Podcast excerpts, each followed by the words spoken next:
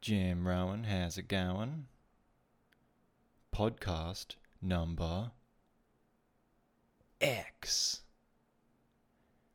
X.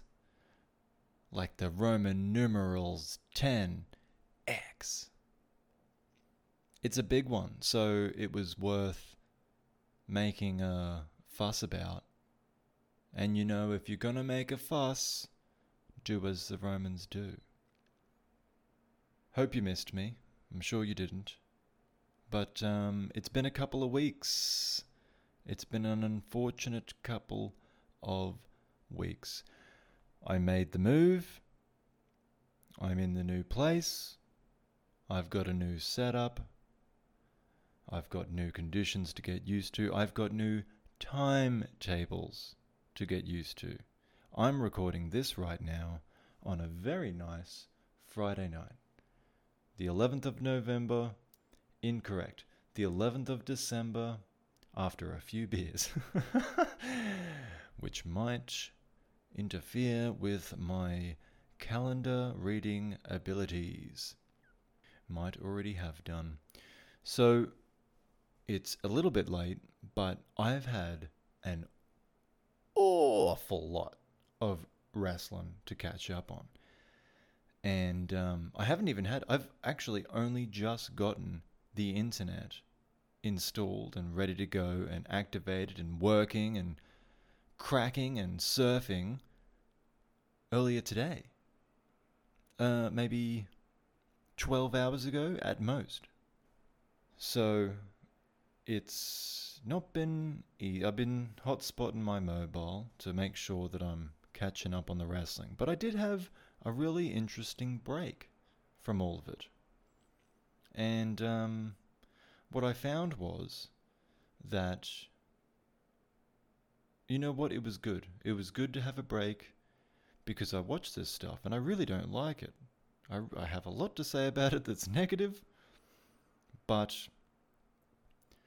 uh, with this break, I've realized, eh, you know what, I actually do kind of like it. I like it a lot. I missed it a lot. I'm glad it's back.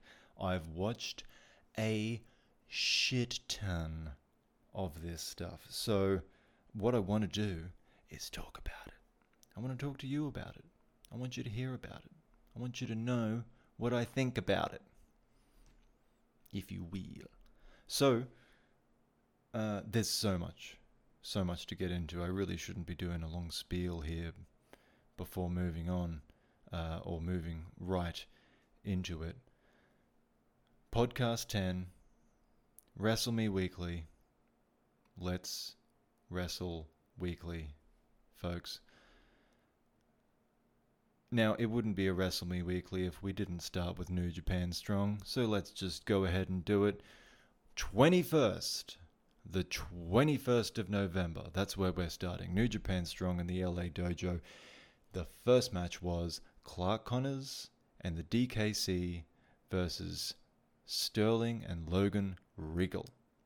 So one of the Regal brothers is too busy yelling at the zero people in attendance about how DKC is done. Instead of just focusing on hitting his move, and uh, that gives Clark Connors time to come in with a big shoulder barge uh, on the other brother, and then DKC hits a crucifix bomb on the loudmouth one to get rid of him, and then there's a dive to the outside to make sure, and then Connors taps the other Riegel brother with what else? A double leg crab. So they pick up the win on that one. There was Rocky Romero and Rust Taylor. They go about 15 minutes, which is a fair chunk of this show. Rust wins with uh, what he calls a, a Gaia lock. No, that can't be right. A Gaia lock. A modified head scissors armbar. Which I didn't really like the look of, actually. And then he does his one legged pose with the help of the referee because he holds up his arm and you can tell that Rust is using that to balance himself. You know, you could just stand on both feet and uh, raise an arm, but he hasn't figured that out yet. He's doing what he wants to do. Moving along quickly, J.R. Kratos versus Jeff Cobb. You know what? I skipped through the last matches if it wasn't apparent. But this this match I wanted to see. However, that does also of course mean that I need to hear Koslov's commentary and I am serious, he needs to go. He has not improved in is it 6 months now? 6 months? He's atrocious.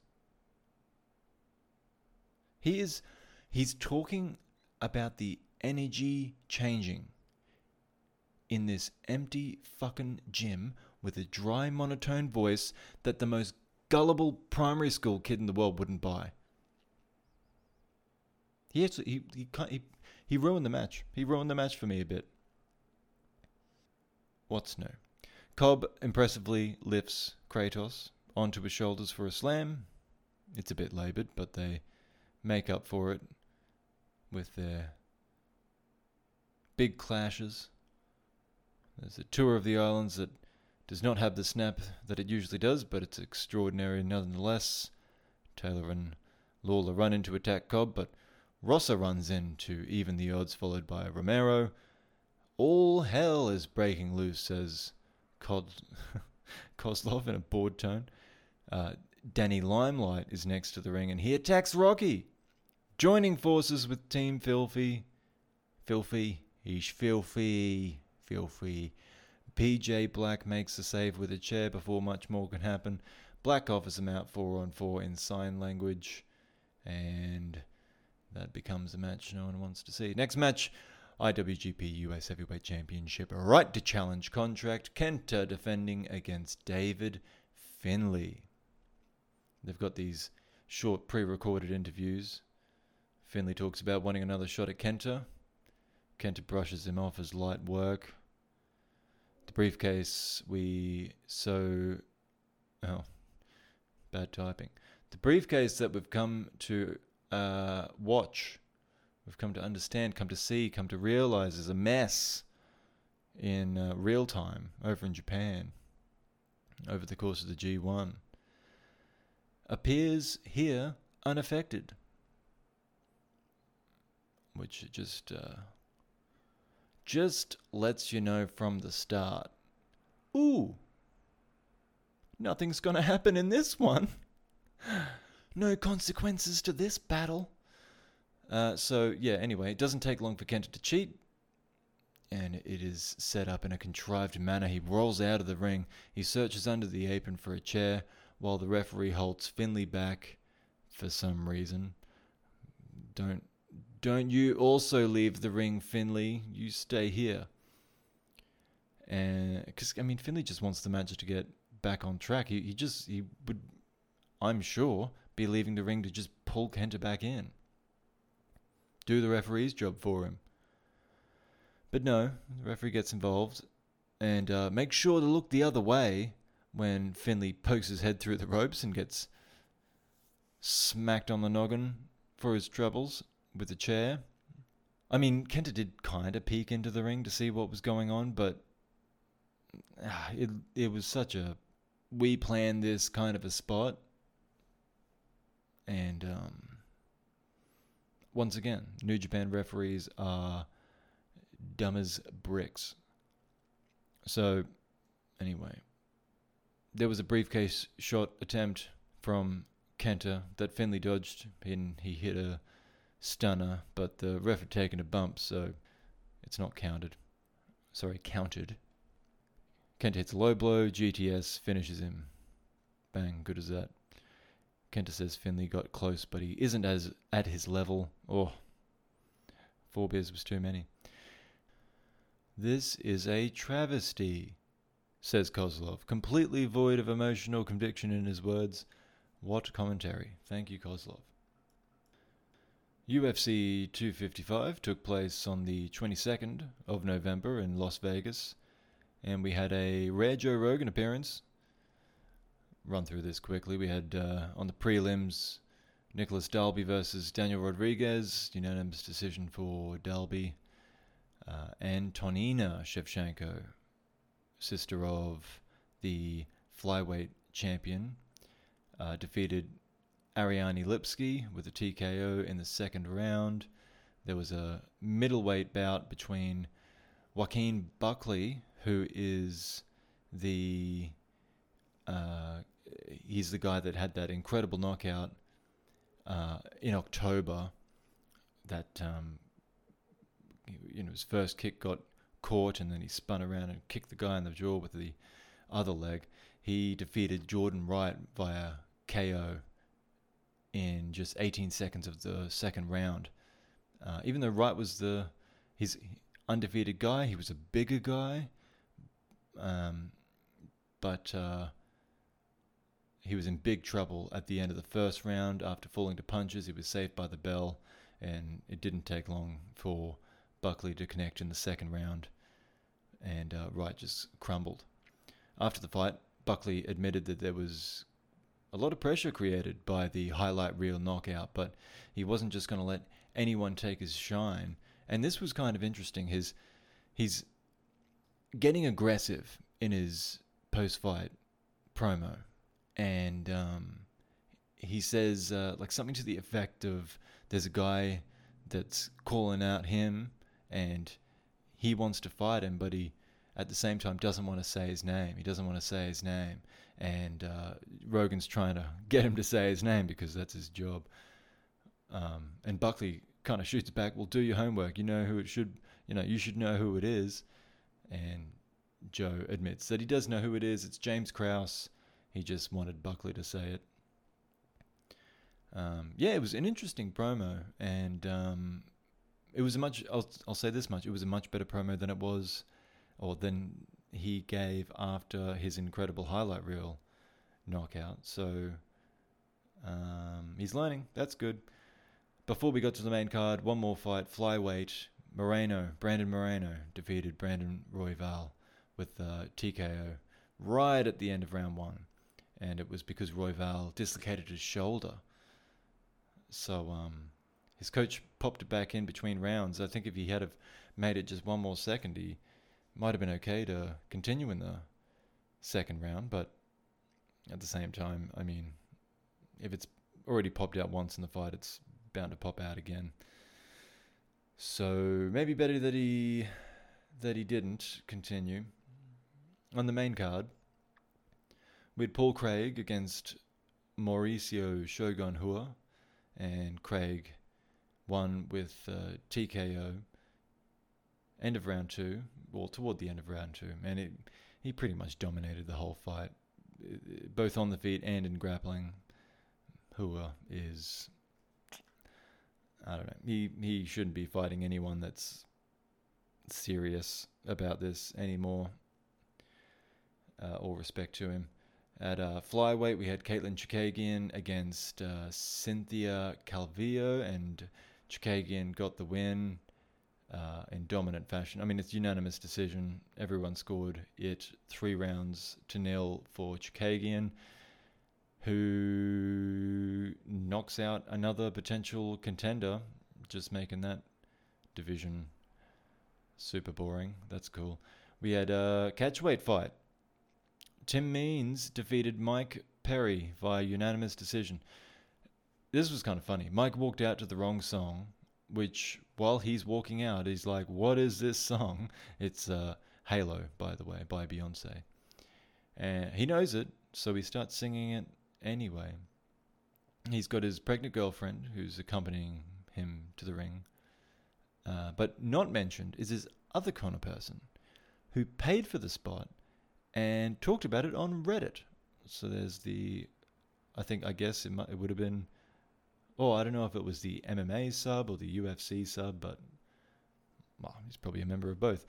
There was a guy from Reddit that uh, I think it was like ten thousand dollars he paid to be in Perry's corner, and I think they didn't, um, they couldn't play it up because I don't think the UFC was all that happy with the idea, or maybe the commission, or maybe both, uh, which makes sense. I mean, as much as UFC are okay with being in show business, I think the idea that the cornermen are just like paying to be there and they don't need to be there and the safety of the fighters isn't paramount. that's a step further. So I understand why they wouldn't want to make a big deal of that. Um, anyway, so as far as the fight went, Means starts to piece Perry up with quick jabs and quick one twos, um, and he's he's really kind of just the better fighter. They go toe to toe in the third, and it's I mean it's close, but Perry's face is definitely the worse for wear. And um, when Means gets his hand raised, he admits that he felt disrespected by Perry, who was on social media eating cheeseburgers, not taking him seriously. And, um, well, Perry suffered for it. He missed weight, and it wasn't a great performance, so he really needs to get his act together, frankly.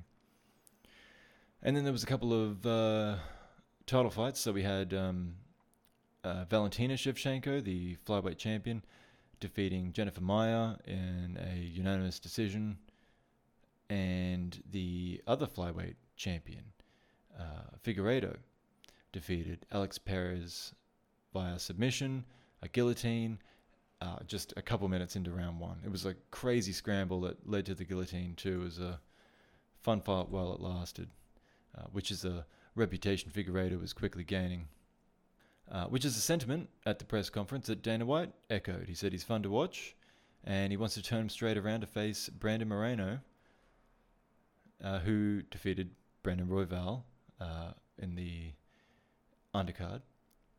Shevchenko and Andrade is next in the female flyweight division, um, said Dana, which is, I predicted that already on, I don't know if it was the last podcast, but something recently, and I'm couldn't be happier. That's a fun fight. Looking forward to it. Uh, Dana says Shogun should retire. Uh, he says he likes watching Perry fight, and he doesn't really seem to have any intention of letting him move on, despite some pretty concerning issues that he's having. Uh, Dana's interested in the Buckley Krause fight, so I think there's a weight division between those guys, but I guess they're going to try and make that happen. Uh, he has considered a women's atom weight, sorry, atom weight division, unlike the um, whatever the division would be called between lightweight and welterweight. Super lightweight, maybe, whatever. Yeah, well, he's considering that division anyway. Uh, he says that Anderson Silva was released from his contract and he's working on having fans in attendance in Abu Dhabi for the McGregor Poirier fight. Um, but he says it's either going to be a full arena or no one. Like a full arena, or he's just going to do it in Vegas. He doesn't want to do a half arena. So the fight of the night was a fight that I didn't actually go through. So I guess maybe that happened on the Fight Pass prelims but I can't pronounce the names, so I'm not going to bother. Performance of the night was Joaquin Buckley and uh, Antonina Shevchenko. So there you go. On the 23rd, there was WWE Survivor Series from the Amway Center in Florida, which I didn't watch, but it was the retirement ceremony of The Undertaker. Uh, I think it marked 30 years in WWE for him. And yes, it did making his debut at the 1990 Survivor Series event. So it was the show's final segment. Shane McMahon comes out, Big Show comes out, Bradshaw comes out, or JBL. Uh, Jeff Hardy, Mick Foley, The Godfather, The Godwinns. Savio Vega, Rikishi, Kevin Nash, Booker T, Shawn Michaels, Ric Flair, Triple H, and Kane all entered the ring to kick off the ceremony. There was a video package. Uh, Vince McMahon came down, shared a message for The Undertaker, and then he came out, confirmed his retirement, and uh, said that it's time that he rest in peace. Um, did the pose. An image of Paul Bearer, like a hologram, showed up. They tolled the gong, the bell, whatever, ten times, and the Undertaker has retired again. That's it. Okay. Um, and then on the 23rd was Best of Super Juniors. And I haven't actually addressed this. I'm not doing these New Japan shows. I am going to do Best of the Rest, all the stuff I've watched. Well, I mean, look, even even if I wanted to, I haven't watched these shows. So the way I've decided to do it is I will just do like a miscellaneous, all the stuff that I haven't watched, catch up on everything I can, talk about it here. That's week one, back. That's week 10. That's week X. Uh, podcast X. And then next week, I think I'll probably binge the Best of Super Juniors, and then the following week, I'll binge the Tag League, and I can just do comprehensive coverage of the tournaments as a whole, which I think would be pretty cool, and uh, can you know just do a little extra on the end. But um, you know, for anything else I watched. But yeah, that's the reason I'm skipping the New Japan shows apart from Strong, unfortunately. But uh, the next one in line is MLW Fusion. This is number 111, 111. And it's the 2020 Opera Cup opening round. TJP taking on Richard Holliday, who is a guy I really, really, really, really pretty, pretty. I like Holliday. Um, and his douchey AirPods. I think he's a fun promo. I don't think his matches are that fun, but um, still, you know, that's not to say he's bad. He just isn't bringing anything to the ring that I need to see, necessarily, except his AirPods. So, yeah, Holliday beats TJP with a spine buster, followed by the Market Crash, which is the name of his move, and it might crash a market if they were banking on that move looking good. That's a good one. Holliday advances regardless, but it is unlikely that he gets past the winner of Loki and Davy Boy, which is the other opening round uh, opposite this one in the bracket. Leo Rush appears on the show. He's a rapper, I guess, because he's in a music studio. Uh, uh, actually, he's a rapper because he's in. Why am I assuming he's a rapper? That is problematic. He could be an opera singer or a podcaster.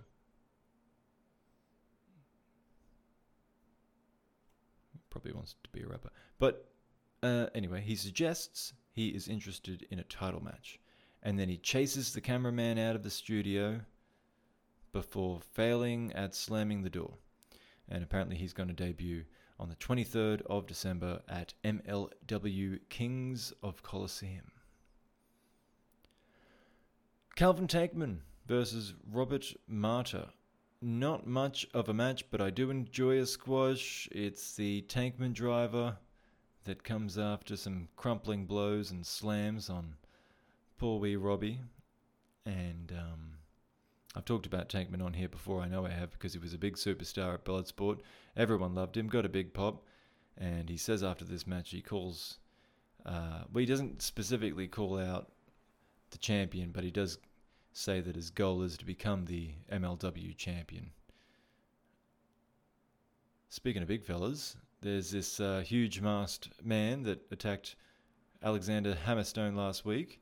And when I say last week, of course, I'm quite a while back in this. Last time I did a podcast, I would have talked about this.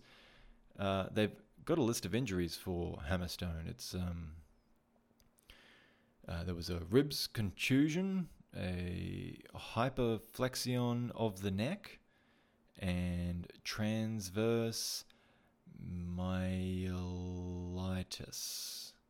which is I know I know I know what all of those mean, but I'm not going to waste my time trying to explain it to you.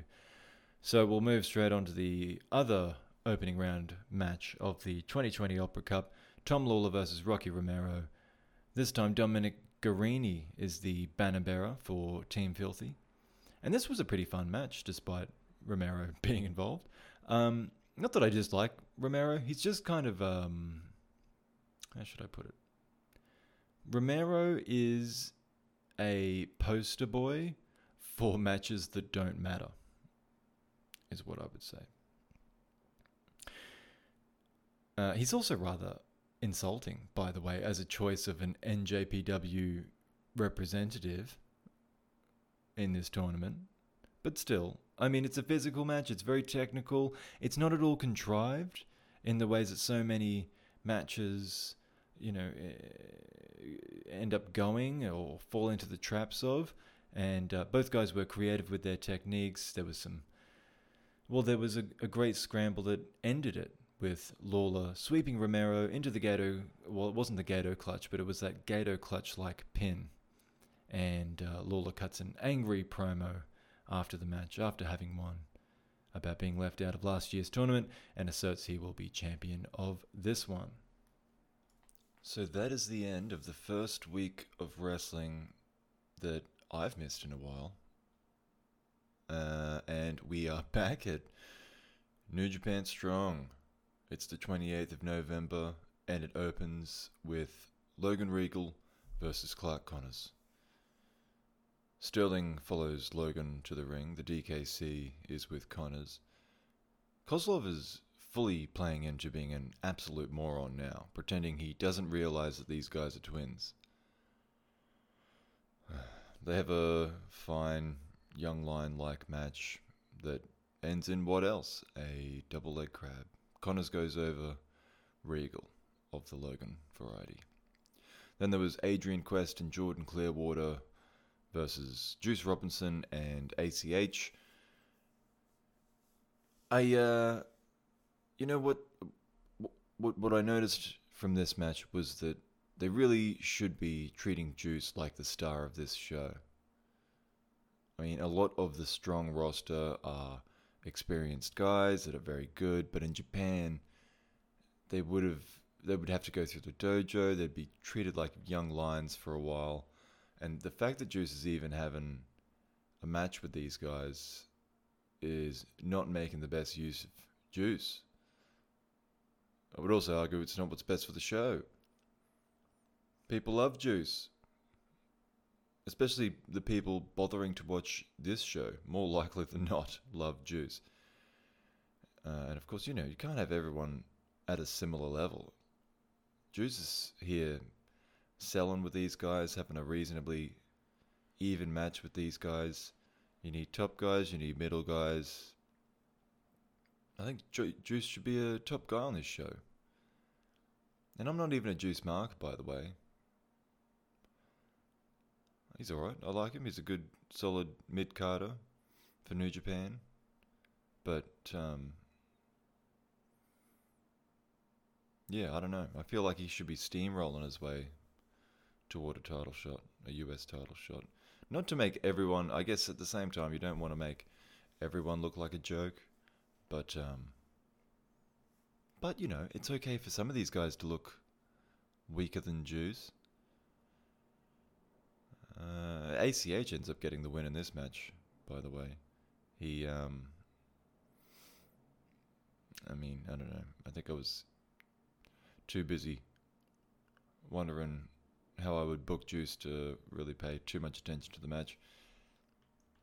The uh, main event on this one was Tom Lawler, JR Kratos, Rust Taylor, and Danny Limelight versus Jeff Cobb, Fred Rosser, PJ Black, and Rocky Romero and there's a back and forth between Filthy Tom and Jeff Cobb.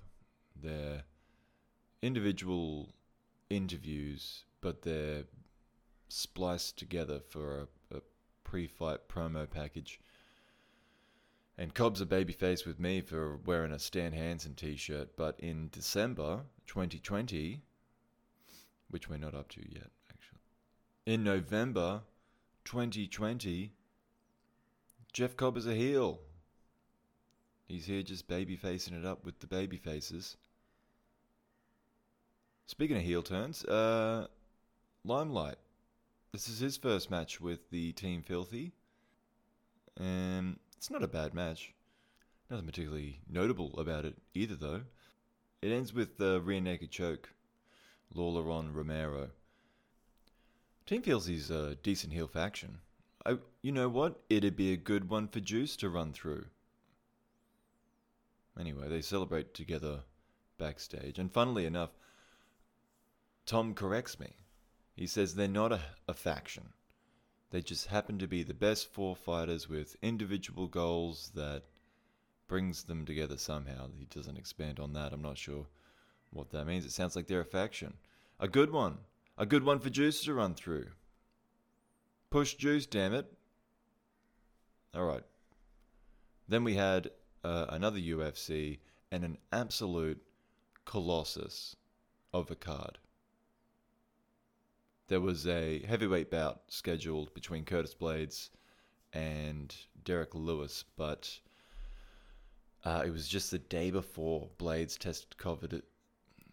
He tested covidive. Is that one of those new Bradulina words? He tested positive for COVID, and um, yeah, and then at the weigh-ins as well. This is rather less significant in terms of the card, but Viana weighed in uh, 4.5. Well, I guess that's really 3.5 pounds over the limit uh, for women's bantamweight. So it went ahead at catchweight. Ashley Evans Smith picked up 30% of her purse, which is probably about 100 bucks. And did I see that? I don't think I even watched this card, but Viana beat Ashley Evans Smith, so uh, actually she dominated Ashley Evans Smith 30 to 26 on all the judges' scorecards. So that was one of the fights on the main card. There was Jonathan Pearson defeating Kai Kamaka third, the third. Kai Kamaka. Okay, I guess that's a repeatable name. Um, he won with TKO round two. There was a featherweight bout between Bill Algeo and Spike Carlyle. That's another cool name. Unanimous decision. Parker Porter beat Josh Parisian. Another unanimous decision. Welterweight. Miguel Baeza defeated Takashi Sato with an arm triangle choke in round two. And then the main event. Anthony Smith defeated Devin Clark via submission, a triangle choke, at 2 minutes 34 of round one. And Smith's look a very likable guy, a very well spoken guy, but he didn't say anything interesting. Bless him. And it just uh, kind of was indicative of the card in, in some ways. Um, mostly in that it was not interesting.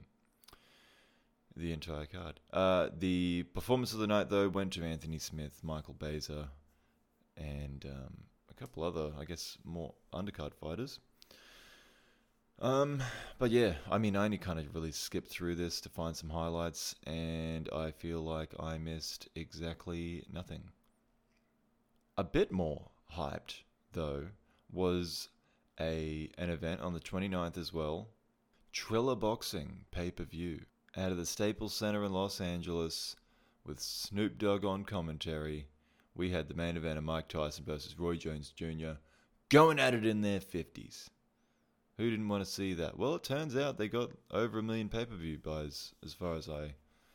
Uh, I don't know if they have a. I won't bother looking it up now, but I don't know if they have a a, a figure they've rested on at this point. But it sounded like the pay per view did very well. I personally watched it. Oh, excuse me.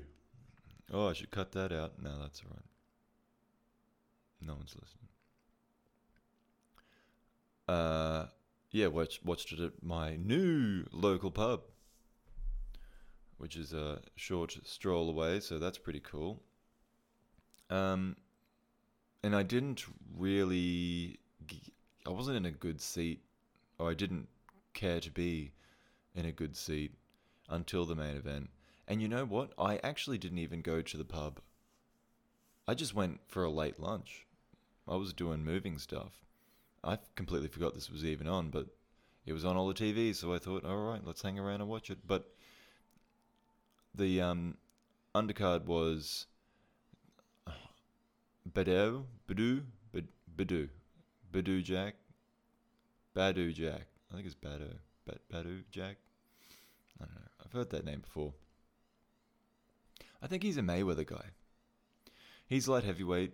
Uh, defeated Blake McKernan by unanimous decision after eight rounds.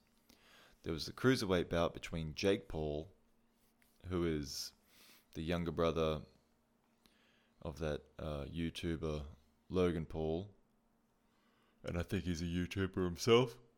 Oh no. Again. And Nate Robinson, who I'm even less familiar with, uh, is a basketballer. A 36 year old basketballer taking on Jake Paul is probably like 25 or something like that. And sounds like just as much of a dickhead as his brother, by the way. But um, I don't know what the back and forth between these two was, and I guess I can't say I'm really aware of the significance of that feud, of that promotion leading into this. So um, I'd be interested to know how they contributed to the pay per view buys. But Robinson was out of his depth in this fight. He got dropped a couple of times in the first round, and then he got dropped a couple of times in the second round, and that was it. I mean, and of and it got to that stage, and people were really critical of the referee and his corner for not stopping it earlier.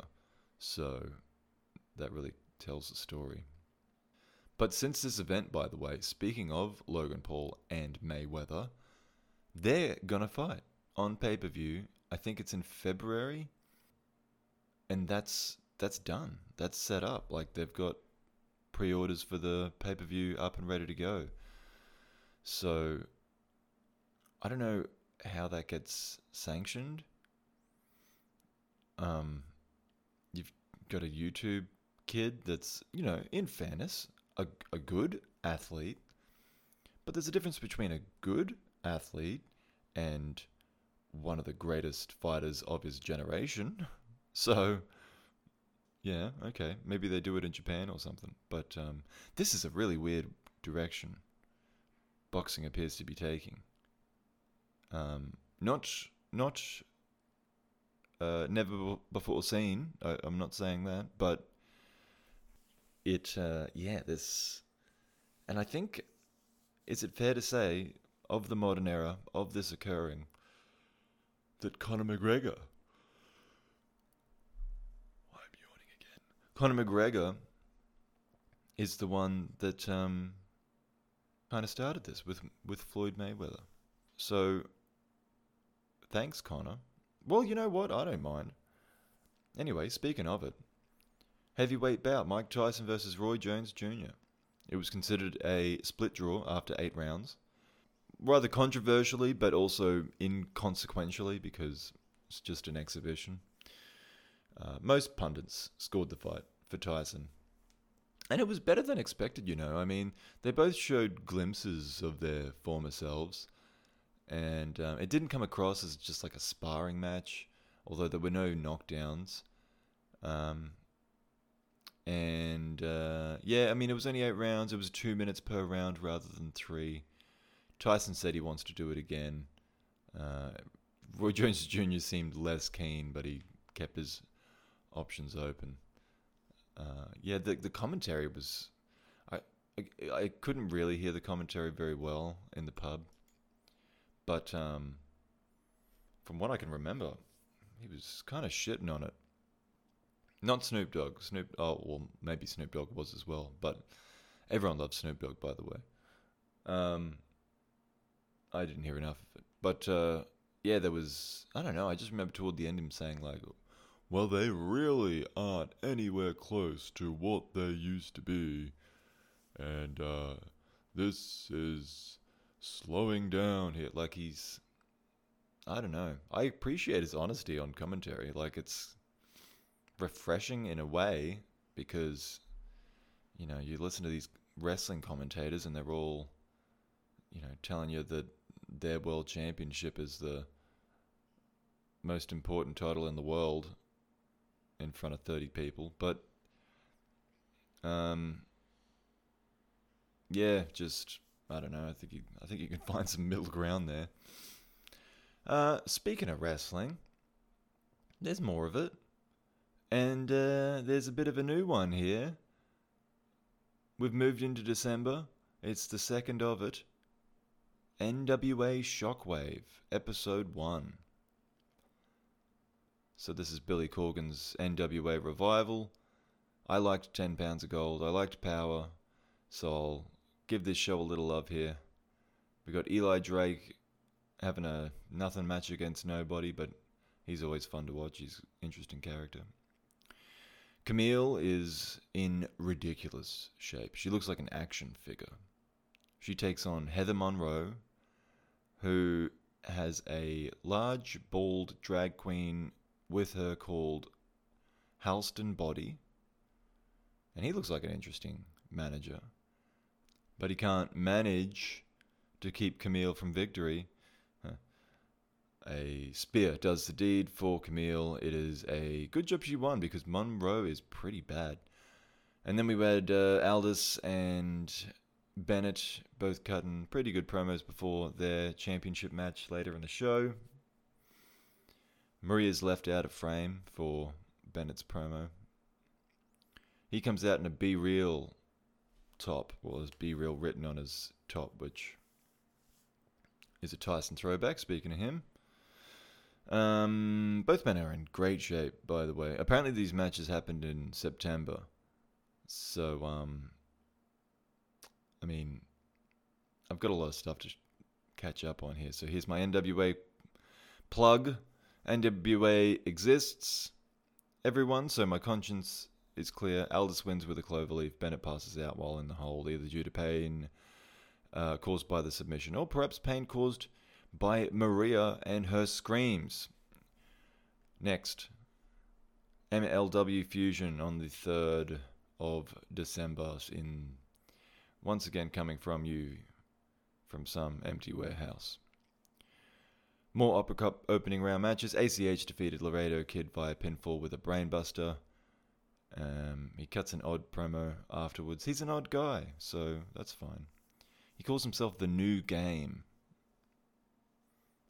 As in, like, you know, the game, Triple H. He kind of referenced there was an old game and that he's a new game. Um, which, by I mean, that's what wrestling's about, just stealing cool names, and the game's cool name. Although Jay Lethal got the better version of that name, the franchise.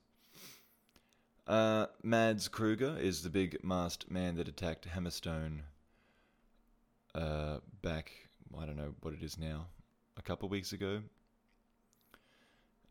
As of this writing, well, no, not as of this writing, when this show happened.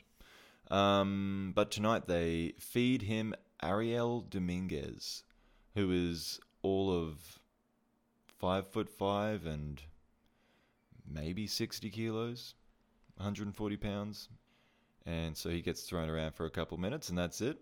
Another tip top squash match from MLW. And then some masked guys come out and drag Ariel into a body bag.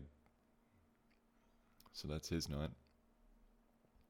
Opera Cup opening round uh, match is the main event. Davey Boy Smith versus Low Ki, a uh, a rematch from last year's Opera Cup, and the tale of the tape is just as unparalleled as it was then. Davey Boy dominates a thoroughly mat-based affair. Smith goes for a power slam, but Ki holds on to the ropes with his uh, toes and backpacks onto Smith locking in a choke that nearly ended the match in his favour last year. Smith tries to flip Low Ki over, but Ki holds on, rolls Smith up, pins him down, and wins the match. And it kind of came out of nowhere because it was Low Ki doing most of the selling for very much most of that match. So it's Opera Cup redemption for Low Ki, and the champion drops out. Davey Boy was champion last year.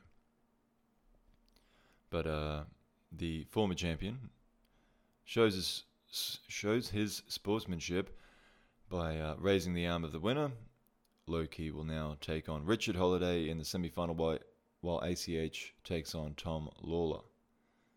So hoping to see Lawlor versus Low Ki in the Cup final. Oh, look at this. This is something new, something interesting, something different. GLEAT is back. G L E A T. The uh, UWF revival of sorts. So I. Uh, I don't. I mean, it would have been. I'm going to stop referring to the last podcast because I can't get my head around how many weeks ago they might have been, but I know that I've spoken about GLEAT before. I watched a whole card. Well, actually, no, I didn't. I didn't really watch the whole card, but I kind of skipped through a whole card. Uh, now they they've released a single match. It's um, through the translation. I've got it down to experimental UWF rules match one, and um, this one's between Soma Watanabe and Mitsuya Nagai.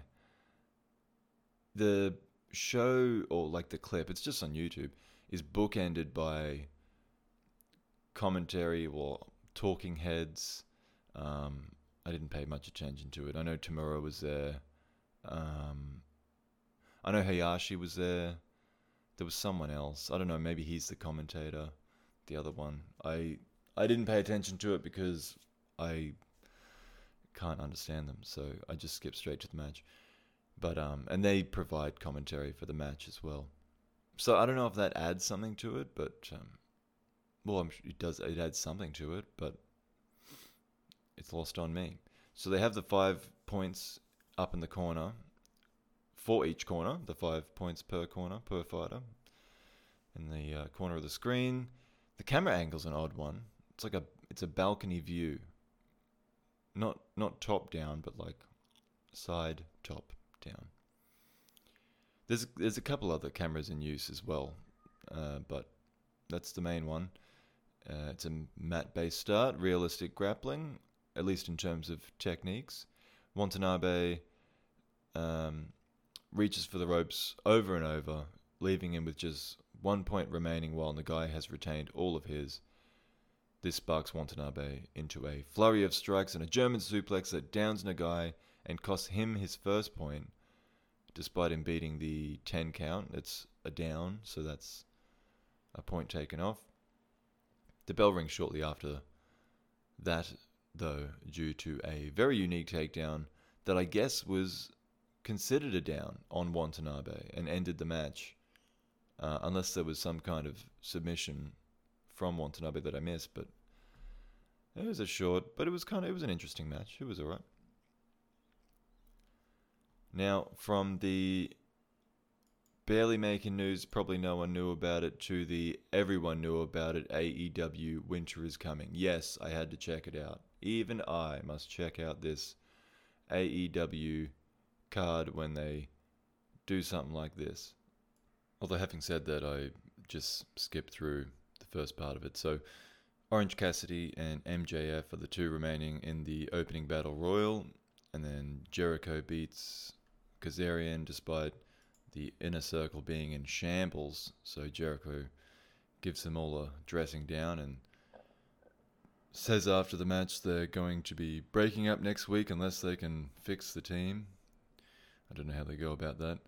Rhodes and Allin team up well, I should be more specific, I suppose. Cody Rhodes and Darby Allin team up against Starks and Hobbs of Taz's FTW faction, I guess. Um, Darby beats Ricky with the coffin drop, but the heels continue the attack after the match, including an attack on Cody's manager, Arn Anderson.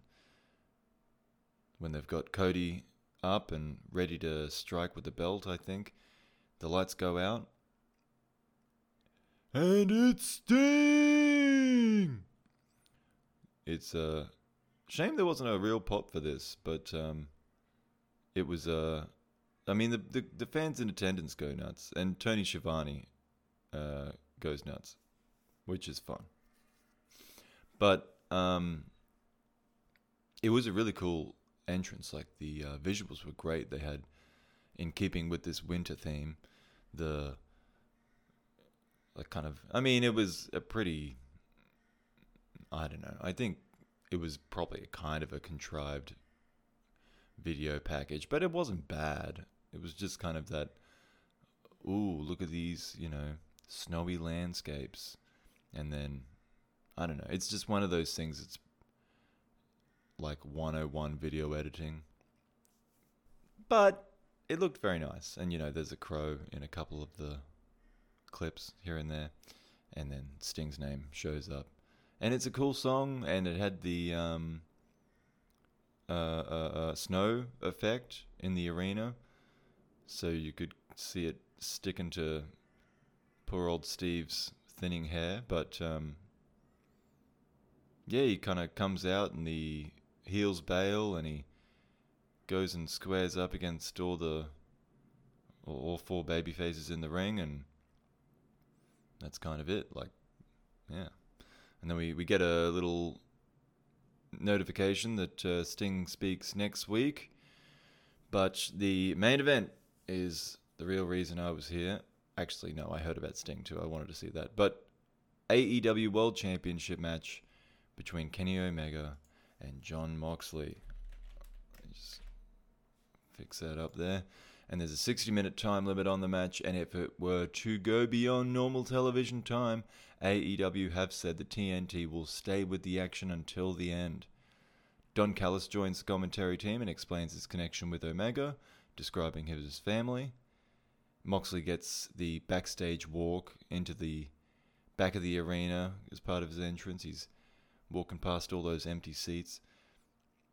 Omega is 7 and 0 in singles action, having been largely a part of the tag division this year, while Moxley is 21 and 0 in 2020. It's a good match. There's some wrestling, there's some brawling. Uh, Moxley is the first to hit his finish, but Omega kicks out of it. Moxley tries to dive out at Omega, only to eat a knee. That that spot was pretty cool because I actually looked to see if Moxley caught his toe on the rope or something because when he hit that knee, he came to a dead stop. It looked really good. Uh, and he hits a few more knees, by the way, as um, Omega is prone to them. Uh, he is able, though, to reverse the one winged angel. Omega does a Rainmaker pose and hits a Ripcord V trigger, then hits Kreutz Wrath instead, rather than the one winged Angel, because it's got the same setup um, which is a stupid setup unless you have the one winged angel, by the way. Because I know he used to use Kreuzrath as his finish. And it's like, just use, just do a German suplex. What difference would it make? But it makes sense when you've got the one winged angel and you're faking him out. Moxley hits another DDT. This time it's a. Uh, oh, yeah, it was into a heater at ringside. There was, because it was cold, because it's snowing inside uh, they have heaters at ringside. And he kind of, I mean, it looks like crap. It just basically looked like a, a little um, double underhook suplex, a uh, Kannuki suplex, if you will. Shout out to Yuya Uemura. Uh, but yeah, so he hits the Omega hits the heater at ringside, and the referee goes over to him, pulls him away, calls over a doctor.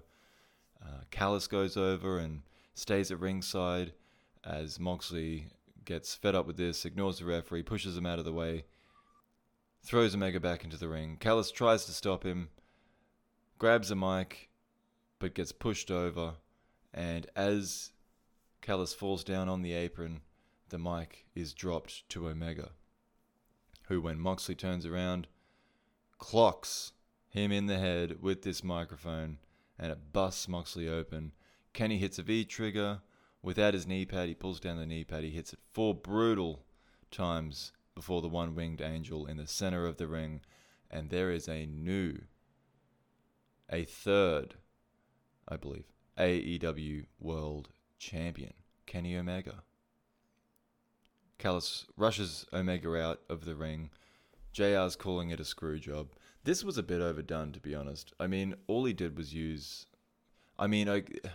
So I guess a part of this in the in the build up was that uh, Moxley the the the match that they had was I think it was the lights out match that they did months ago at one of the pay per views, and um, this one was uh, billed as well, you know, Omega saying you can't beat me in a straight wrestling match. So of course that means that he's the one that cheats. But it was just, I mean, it was good in that it was just one strike with the weapon, like making the weapon strong. Um, and he didn't, and it was just kind of, you know, that was the turning point, even rather than the finish. He hit his knees, he hit the finish. So, um, yeah, I don't know. It just, it's, this happens all the time on AEW. It's not even like this is a AEW uh, being the victim of other people's terrible booking. AEW does this shit, I'm pretty sure. So I don't know why they had to rush out of the arena. Um, I guess because the title's on the line, that makes it a big difference. But, or I don't know, is Moxley just so loved by the people, or whatever? Anyway, they rush out. There's a waiting car, and um, a microphone catches up to them. That uh, what's his name used to be on NWA. Or was it? No, not him. The oh, it doesn't matter. Some guy catches up to Callis and says, you know, like what's going on? Like explain yourself. And Callis says that they'll tell everyone what happened on Tuesday. What on Tuesday? But Dynamite's on Wednesday. Well, he's going to tell the world on Tuesday. AXS TV, Impact Wrestling. Cross promotional angle. So we'll get back to that when it comes up. Is it actually New Japan Strong again? Oh my god. Okay, that's week two, folks. Week two. We know a new week has dawned when I get to complain about Alex Koslov. So once again, we start with the Riegel twins, and Koslov calls them Riegel Sterling and Riegel Logan, and he asks, how can they be twins with different surnames? And this is jumping the shark. In a different way, in a new way. Because I've hate, unfortunately, hate is a strong word. I wouldn't say I've hated Koslov from the start. I've hated his commentary from the start.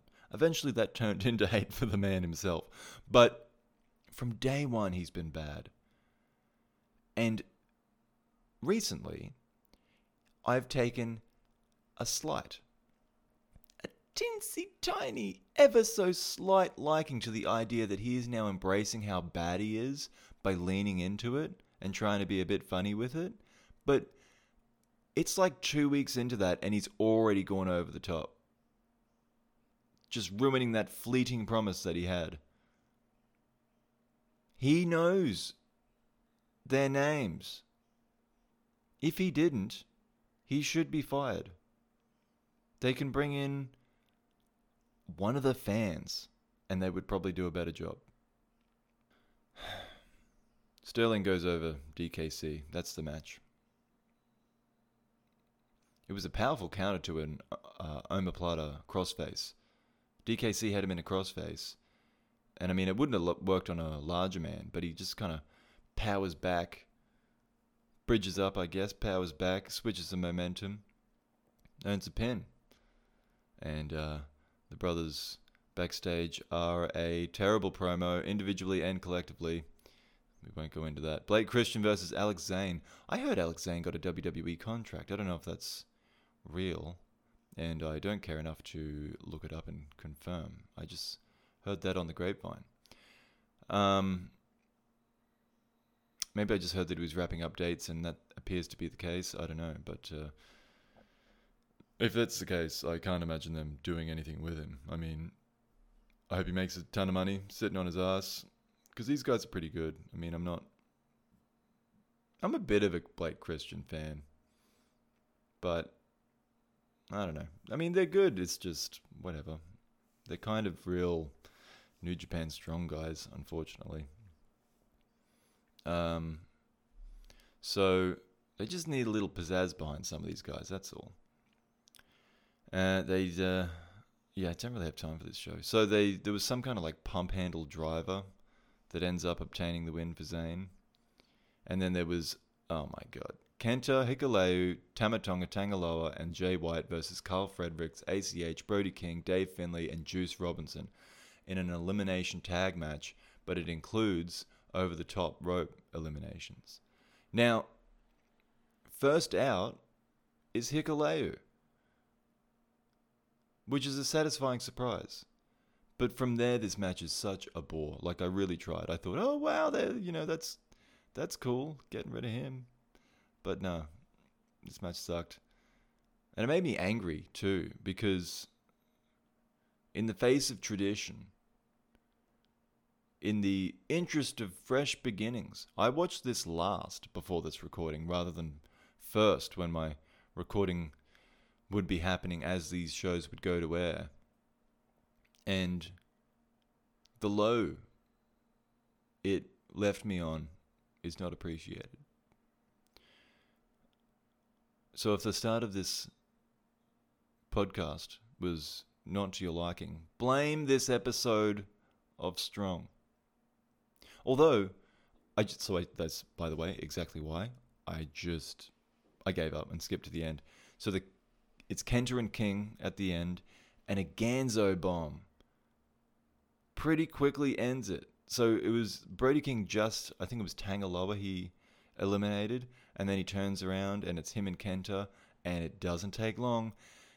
Brody King hits a Ganso bomb and pins Kenta, which I was very surprised by. But that's a guy, that's definitely a guy they should be pushing as well. That's a dude with a look.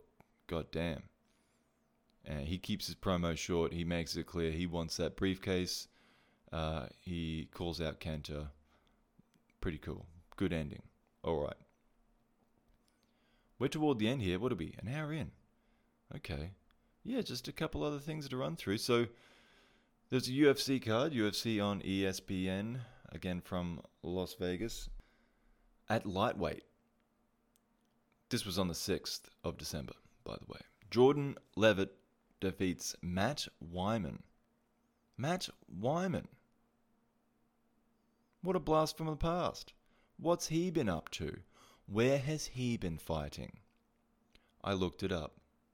He's been fighting in the UFC.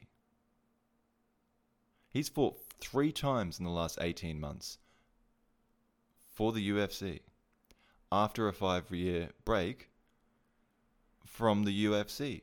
This guy's been fighting for the UFC and no one else since 2006, the glory years. But um, this modern UFC is not so kind to him because Jordan Levitt may as well have been yawning when he just walked straight over, picked him straight up, and slammed him straight down. And that is the match. That is the whole fight. He was really cool and casual about it. Like he, um, he's. It was cool of him not to throw a punch. He recognized that Wiman was out. Um, but yeah, 20 seconds into round one, and uh, Levitt was making his debut, and he's oddly, like really oddly friendly for a fighter. He seems almost squeamish at the sight of his own knockout in his post-fight promo. Um, and then Wiman would go on to retire after this fight. At light heavyweight, we had Roman Dolidze defeating John Allan. More names like that, please. John Allan. Split decision, although the commentators were confused how anyone judged this for Allan. At lightweight, Gabriel Benitez defeated Justin Jaynes at four minutes into the first round. It was a TKO. And Benitez just peppered Jaynes with punches and kicks, but it was a huge knee to the solar plexus that sent Jaynes flying, and it was over with that, although he did follow up with punches and elbows. Um, and Benitez is really emotional after the fight, explaining that his boxing coach had just passed away. Um, so I don't know. I don't think I made a note of the bonuses. Hopefully he got one. That was a cool finish. I mean, it was not cool for Jaynes. It looked really painful. Um, the way he got like he got kneed in the chest and was just kind of launched. um, yeah, the commentators were cringing at that one. There's another catch weight fight. No one can make weight in Las Vegas. Uh, couple couple pounds over. Jamahal Jamahal Hill, Jamahal Hill. Gosh, defeated OSP. Hold on. I thought OSP went to heavyweight. He's back at light heavyweight. Maybe he just took the fight on short notice or something. I don't know about this one. Didn't I swear OSP went to heavyweight? Oh well, yeah. So Jamahal beat him. He didn't knock OSP down at the end, but he was just stringing. He, it was probably a couple of dozen unanswered strikes he strung together before the referee's just like, okay, that's it. And it was fine. It was a good stoppage. And then the main event was at middleweight. Marvin Vettori defeated Jack Hermansson, un- unanimous decision, 49-46. Uh, well, on two of the judges' scorecards, and then 49-45 on another. Which, um, yeah, Vettori was ranked 12th, and uh, Jack is number four. So this is a bit of a surprise. Vettori drops Jack in the first round with the left hand. He stays on top for the rest of the round and he controls a lot of the second two um, from on top. But in round three and four, the fight stays on the feet, and it's just it's Vettori landing more. They're, it's even-ish, but it's clear that Vettori has the edge, and because of the way Adesanya's cleared out the, the division, Vettori's put himself close to a title shot from 12 to title shot. I mean, it won't be directly 12 to title shot, but um, yeah, he was probably the next contender, Hermansson, if he won here, especially if he won, um, you know, with some uh, pizzazz, with uh, something good, something cool. Uh, the final round goes similarly again, but Hermansson tries a desperate heel hook at the end, so at least he's trying something.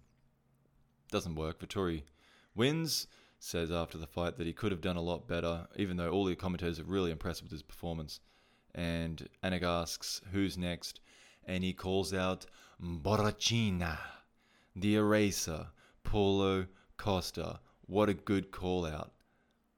That's a very good call out for Vettori, not just because that is a guy that you can beat and get a title shot off, but it makes sense. He's coming off a loss. Uh, it makes sense if he's to take Jack Hermansson's place in the rankings I'm sure Paulo Costa is, you know, two, three, uh, one, two, or three. Um, I don't know who one otherwise would be. I would look it up if it wouldn't take too long. Um, but also just the fact that that'll be a fun fight. I mean, Vettori's quite happy to stand in front of him and pound it out with another buffhead like him. So yeah, that'd be a fun fight. I think that'd be a cool one. Um, good call out. That's what he should be doing. I wonder if though the fact that Vettori is Italian. Um, oh well, that just ruined that idea straight away. I was thinking, you know, it's kind of. I, think Adesanya is the type of guy that would get a kick out of defending his world championship around the world. So if they were to, you know, uh, do a not a pay per view maybe, but just like a title defense in. Oh, that's probably what would ruin it though. The fact that it, they can't do a pay per view over there, because um, it'd have to be like six in the morning or something for it to be the normal time in the United States. But well, anyway, if and it wouldn't. Well, you know what? Vettori's not going to do money on pay per view anyway. And I obviously he's the B side, but I don't know. I like that idea of like you defending the world championship around the world, and obviously they would draw a crowd in Italy. Italians love Italians. They're uh, unique in that sense. No, that's a joke. I'm just kidding. I love Italians. Um, but yeah, it's uh, an opportunity if if he gets through the eraser. If he is not erased.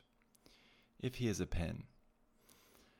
In other UFC news, Yoel Romero was released from his contract. Dana White explained that he won't be the last, with 60 cuts before the end of the year projected. On Yoel in particular, though, White pointed out that he has lost four of his last five. He's 44 years old, and he's probably he. Dana White didn't mention this, but he's probably on a, a fair bit of money, so you know, budget cuts. Um, well, I mean, there's not really. Well, it's it's a budget cut when they don't necessarily need to budget cut, but businesses do that. Not fired, but suspended was Yair Rodriguez, six months by USADA for failing to file his location for random testing. So he must have messed around an agent. And then another bit of news is that Khabib Nurga, damn it, Nurmagomedov. You know what? I should have got that the first time round. I'm tempted to edit this. Khabib Nurmagomedov, and I still messed it up, has purchased MMA promotion Gorilla Fighting Championship. And he's going to rename it or rebrand it, or he has done, Eagle Fighting Championships, based in Russia, and he wants to work with UFC as a feeder promotion, similar to how M1 currently operates. So keep an eye on that. Quick note here there was the boxing pay per view at the same time out of uh, the AT&T Stadium. It was um, Errol Spence versus Danny Garcia for the WBC and IBF World Welterweight titles. Spence is coming back from a. He was involved in a high speed vehicle accident a year ago, roughly. He was drink driving his Ferrari, not wearing a seatbelt, went through the windshield, and miraculously escaped with no broken bones. Um, and this is his return against Danny Garcia, who's no joke, former world champion, that has only lost to the very best in the sport. I think it's um, Thurman. Uh, oh, gee, it doesn't matter. Anyway, the the top guys. And Spence continues his record. Unanimous decision in his favor.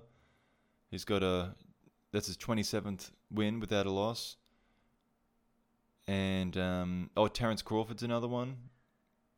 Garcia's lost to. I, I'm pretty sure. But that's the fight to make with um, Spence. I think boxing politics is maybe going to keep those two apart, but um, I think that's. I mean, Thurman's in there too, but I think that's really the. It's Errol Spence, Terence Crawford. They're the undefeated guys. That's the big, true welterweight king championship match. That will probably not happen. They'll have him fight Jake Paul instead. There was one match I wanted to get to that I didn't, but I will watch it. I might watch it straight after this. Uh, I heard great things about a Noah show that also took place on the 6th on this Sunday. Um, a GHC heavyweight championship match between Go Shiozaki and Takashi or Takahashi Sugiura. So uh, I'm gonna I've got the link right there. I'm gonna watch that. But let's finish this off first because we're running out of time. Impact Wrestling. All the AEW fans had to check out Impact Wrestling on the 9th to find out what Omega's doing with this AEW title. And the show opens with highlights from the championship match between Moxley and Omega. A little bit later, there's a uh, like a mock ad. It's Tony Khan, Tony Schiavone. Uh, they say they paid for this ad.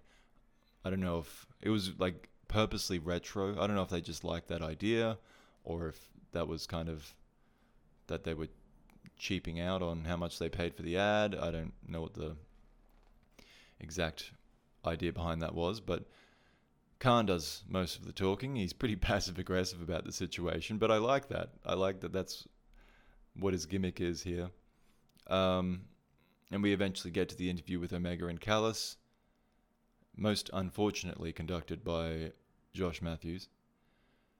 Uh, Callis takes this opportunity on camera to unscrew the nameplate of Moxley and put Omega's nameplate on the title belt. And Callis explains Omega's career has been guided by him all along, and this AEW title screw job was a long time coming. He does most of the talking, but Omega chimes in at the end. He calls himself a collector. He starts uh, comparing the titles from around the world to original comic books, like the first Superman comic is the AEW title, and first Spider Man is the Impact title, stuff like that. Um, and and you know what? In fairness, those comics are probably worth more than those championship belts are. I don't know. I wouldn't. I don't know how many of them are in production. I don't know much about those things, but I guess like a mint first edition Superman comic or graphic novel. Um, why is a comic a bad thing? I guess because it's that's what's in a newspaper. It's not a comic, you know. But I don't know. Just call it a comic. Oh, that's a cool name. Um, but yeah, I I wouldn't be surprised. I'd be somewhat aghast, but I wouldn't be surprised if that went for like fifty thousand dollars. Or you know what? Even a hundred thousand dollars. If someone said, "Did you know that they go for a hundred thousand dollars if you have a mint condition?" Because what are they from? The fifties? Yeah, I could buy that. I mean, I could not buy that. Sorry, I could buy that idea. I certainly could not buy that comic if that's the price, and would not. But I don't think it cost hundred thousand dollars to create the AEW World Title as pretty as it is. So I feel that's fair. Uh, it's nerdy, it's different, but it's Omega. That's all right. That's his gimmick. That's his person. That's his being. So yeah, basically what he's saying is he wants to collect a bunch of titles, which is a fun gimmick. You know, what's his name? The um, J, not the J Cup. What was that title in the nineties? New Japan. Oh come on. I can't remember. But there was like eight cruiserweight titles or light heavyweight titles or you know junior titles that um Asai what's his name? Oh gosh. What's Ultimo Dragon. Thank you.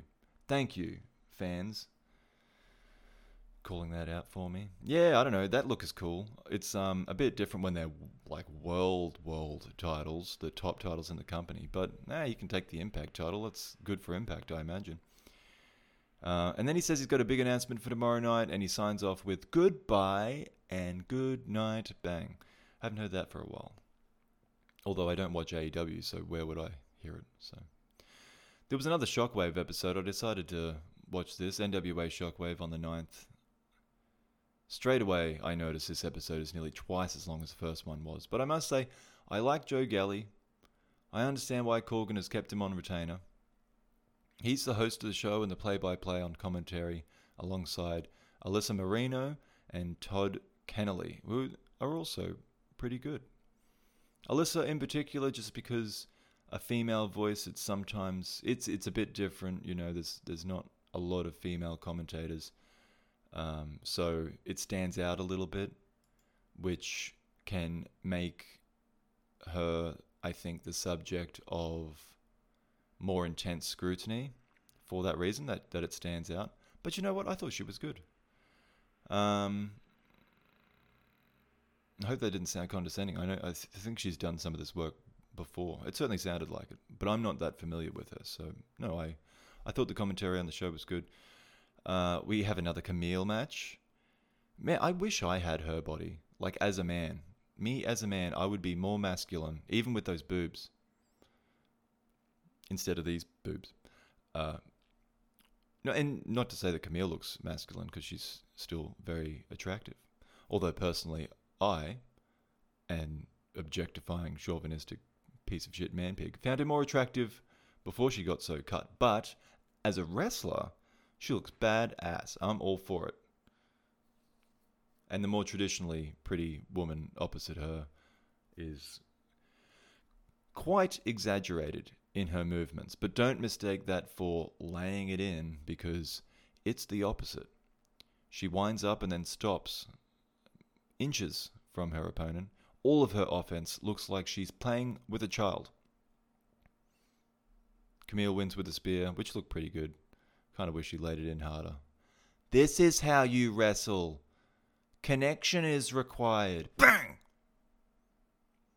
Aaron Stevens got a new gi in black and yellow, which is not very traditional colors. But then again, I'm not familiar with the traditions of Mongrovian karate.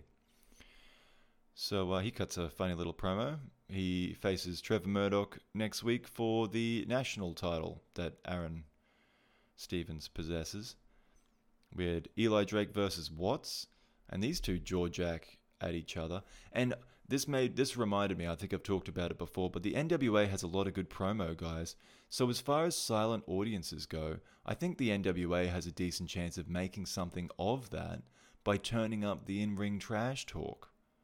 You know, you you, you, you can't usually hear that, so it it brings something different. Um, so one of the things Watts is saying is he thinks the fans at home are chanting for him.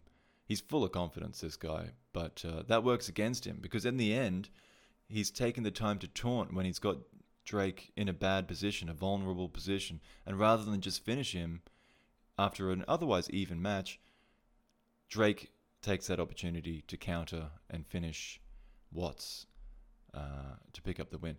By the way, Watts is probably this fellow's surname, but in WWE fashion, for whatever reason, he just goes by Watts. That's it, that's his name. And then the main event was NWA Women's Championship. Uh, the champion being Thunder Rosa, defending against Priscilla Kelly, who's uh, not a bad promo. She cuts one before the match, and she's got a good look too. Um, can't say I paid full attention to the match, but it because it was kind of long. It went for over 20 minutes. And, you know, I'm sorry, but there was a lot of wrestling for me to get through. I'm kind of skipping through it a little bit. Um, but it actually looked like it was a pretty good match from the. I, you know, watched a little bit and then kind of skipped ahead a little bit, watched a little bit. It was pretty good. And I like Rosa. Been a fan of hers since NWA restarted. Um, and it was the Thunder Driver that gets it done for her to retain the title. Uh, that's that's another one I think kind of similar to New Japan Strong, I would be taken out of it a bit more if I watched AEW because I believe I don't know if Rosa even has the title anymore because they've been defending it on AEW. So I don't know if that's there might be a bit of a issue in continuity there. Um, MLW Fusion one one three coming to you from some empty warehouse. Calvin Tankman is back and he squashes poor Zenshi. Well, you know what? It's not really a, a squash. Zenshi puts up a fight. Uh, his kicks in particular cause Tankman some trouble, but uh, he he gets Tankman down. He goes for a dive off the top rope, and Tankman hits him with a spinning back elbow, uh, which stomps him on a dime. A driver ends his night relatively early. Again, not a squash, but not far off it either. Tankman is claiming that uh, that's just a small taste of what the heavyweight hustle is, well, he as the heavyweight hustle is bringing. Whatever, that was what his promo said. Team Filthy's newest member is Kevin Ku, and he joins Dominic Garrini to create Violence is Forever and take on jobbers Duggan and or Dugan and uh, Marta. And it was a Garrini brainbuster with a kick from Ku for good measure to get the job done quickly. That was a squash match.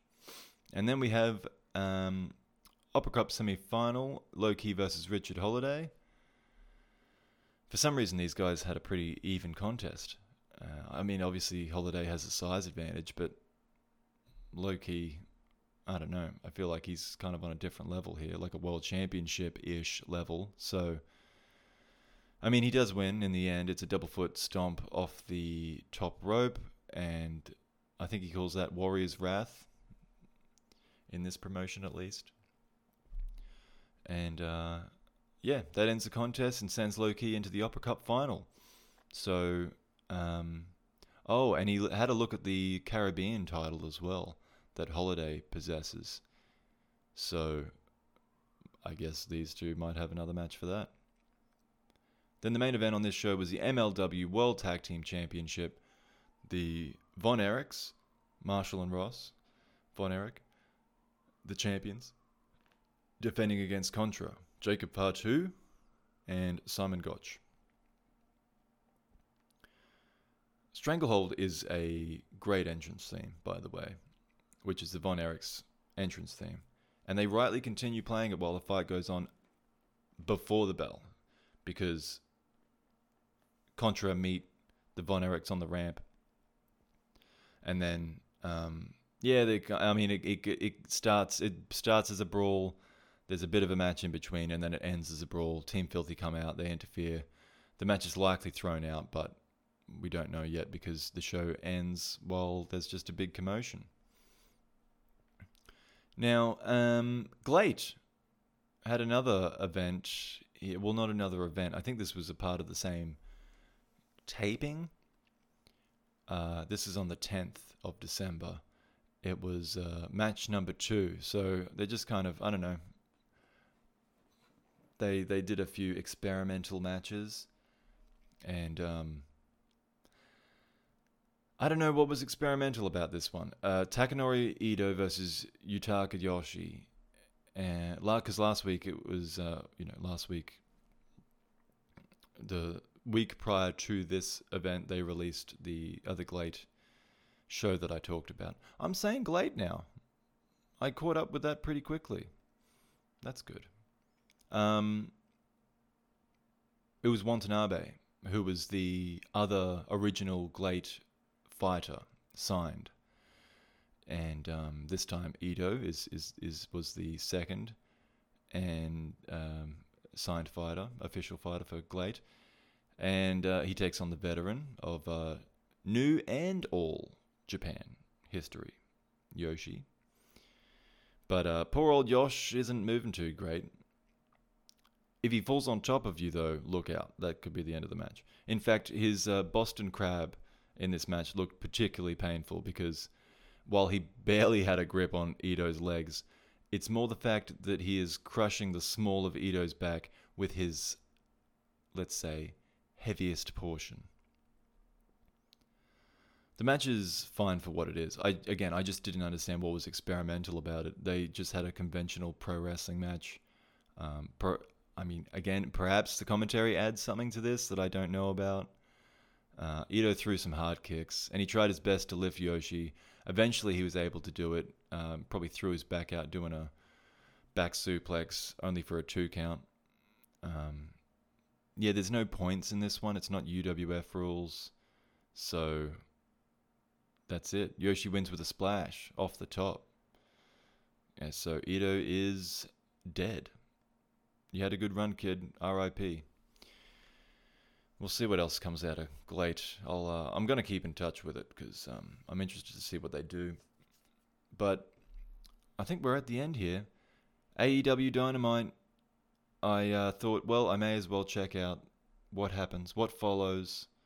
We have Sting talking. We have uh, Omega back. Um, and if you're excited to hear me talk about AEW, my apologies. This is probably the last time for a while. So we had another ridiculous Cody Rhodes entrance.